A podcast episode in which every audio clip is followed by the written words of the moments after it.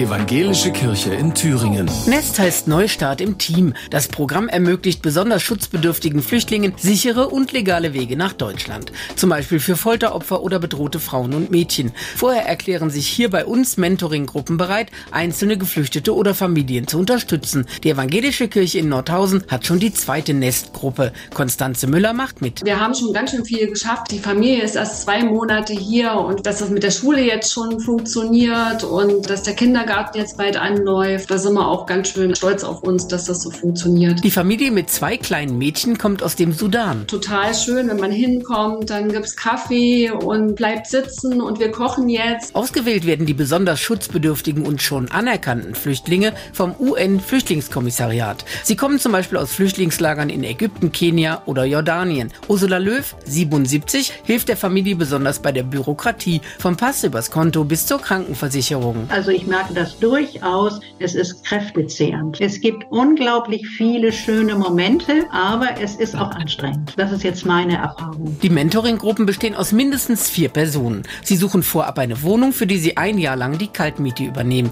Die MentorInnen unterstützen im Alltag bei Behördengängen, Arztbesuchen oder der Suche nach Integrationskursen. Gar nicht so leicht, weiß Ursula Löw. Das kann man aber nur bei bestimmten Trägern und unsere, wir haben nicht so viele Schulen und die sind restlos überlaufen. Jetzt können wir nur hoffen, dass unsere Familie vielleicht ab März in einem Integrationskurs anfangen kann. Für die zwei Nestgruppen in Nordhausen gab es finanzielle Unterstützung vom Evangelischen Kirchenkreis und aus dem Flüchtlingsfonds der Landeskirche. Hilfe für neue Mentoring-Gruppen leistet auch Axel Rolfsmeier von der zivilgesellschaftlichen Kontaktstelle für das Nest-Programm. Wir machen Informationsveranstaltungen für Sie oder mit Ihnen gemeinsam, wenn Sie sagen vor Ort, wir möchten das für uns machen. Von Anfang an bis zum Ende werden Sie von uns begleitet. Andrea Terstappen, Antenne Thüringen, evangelische Redaktion.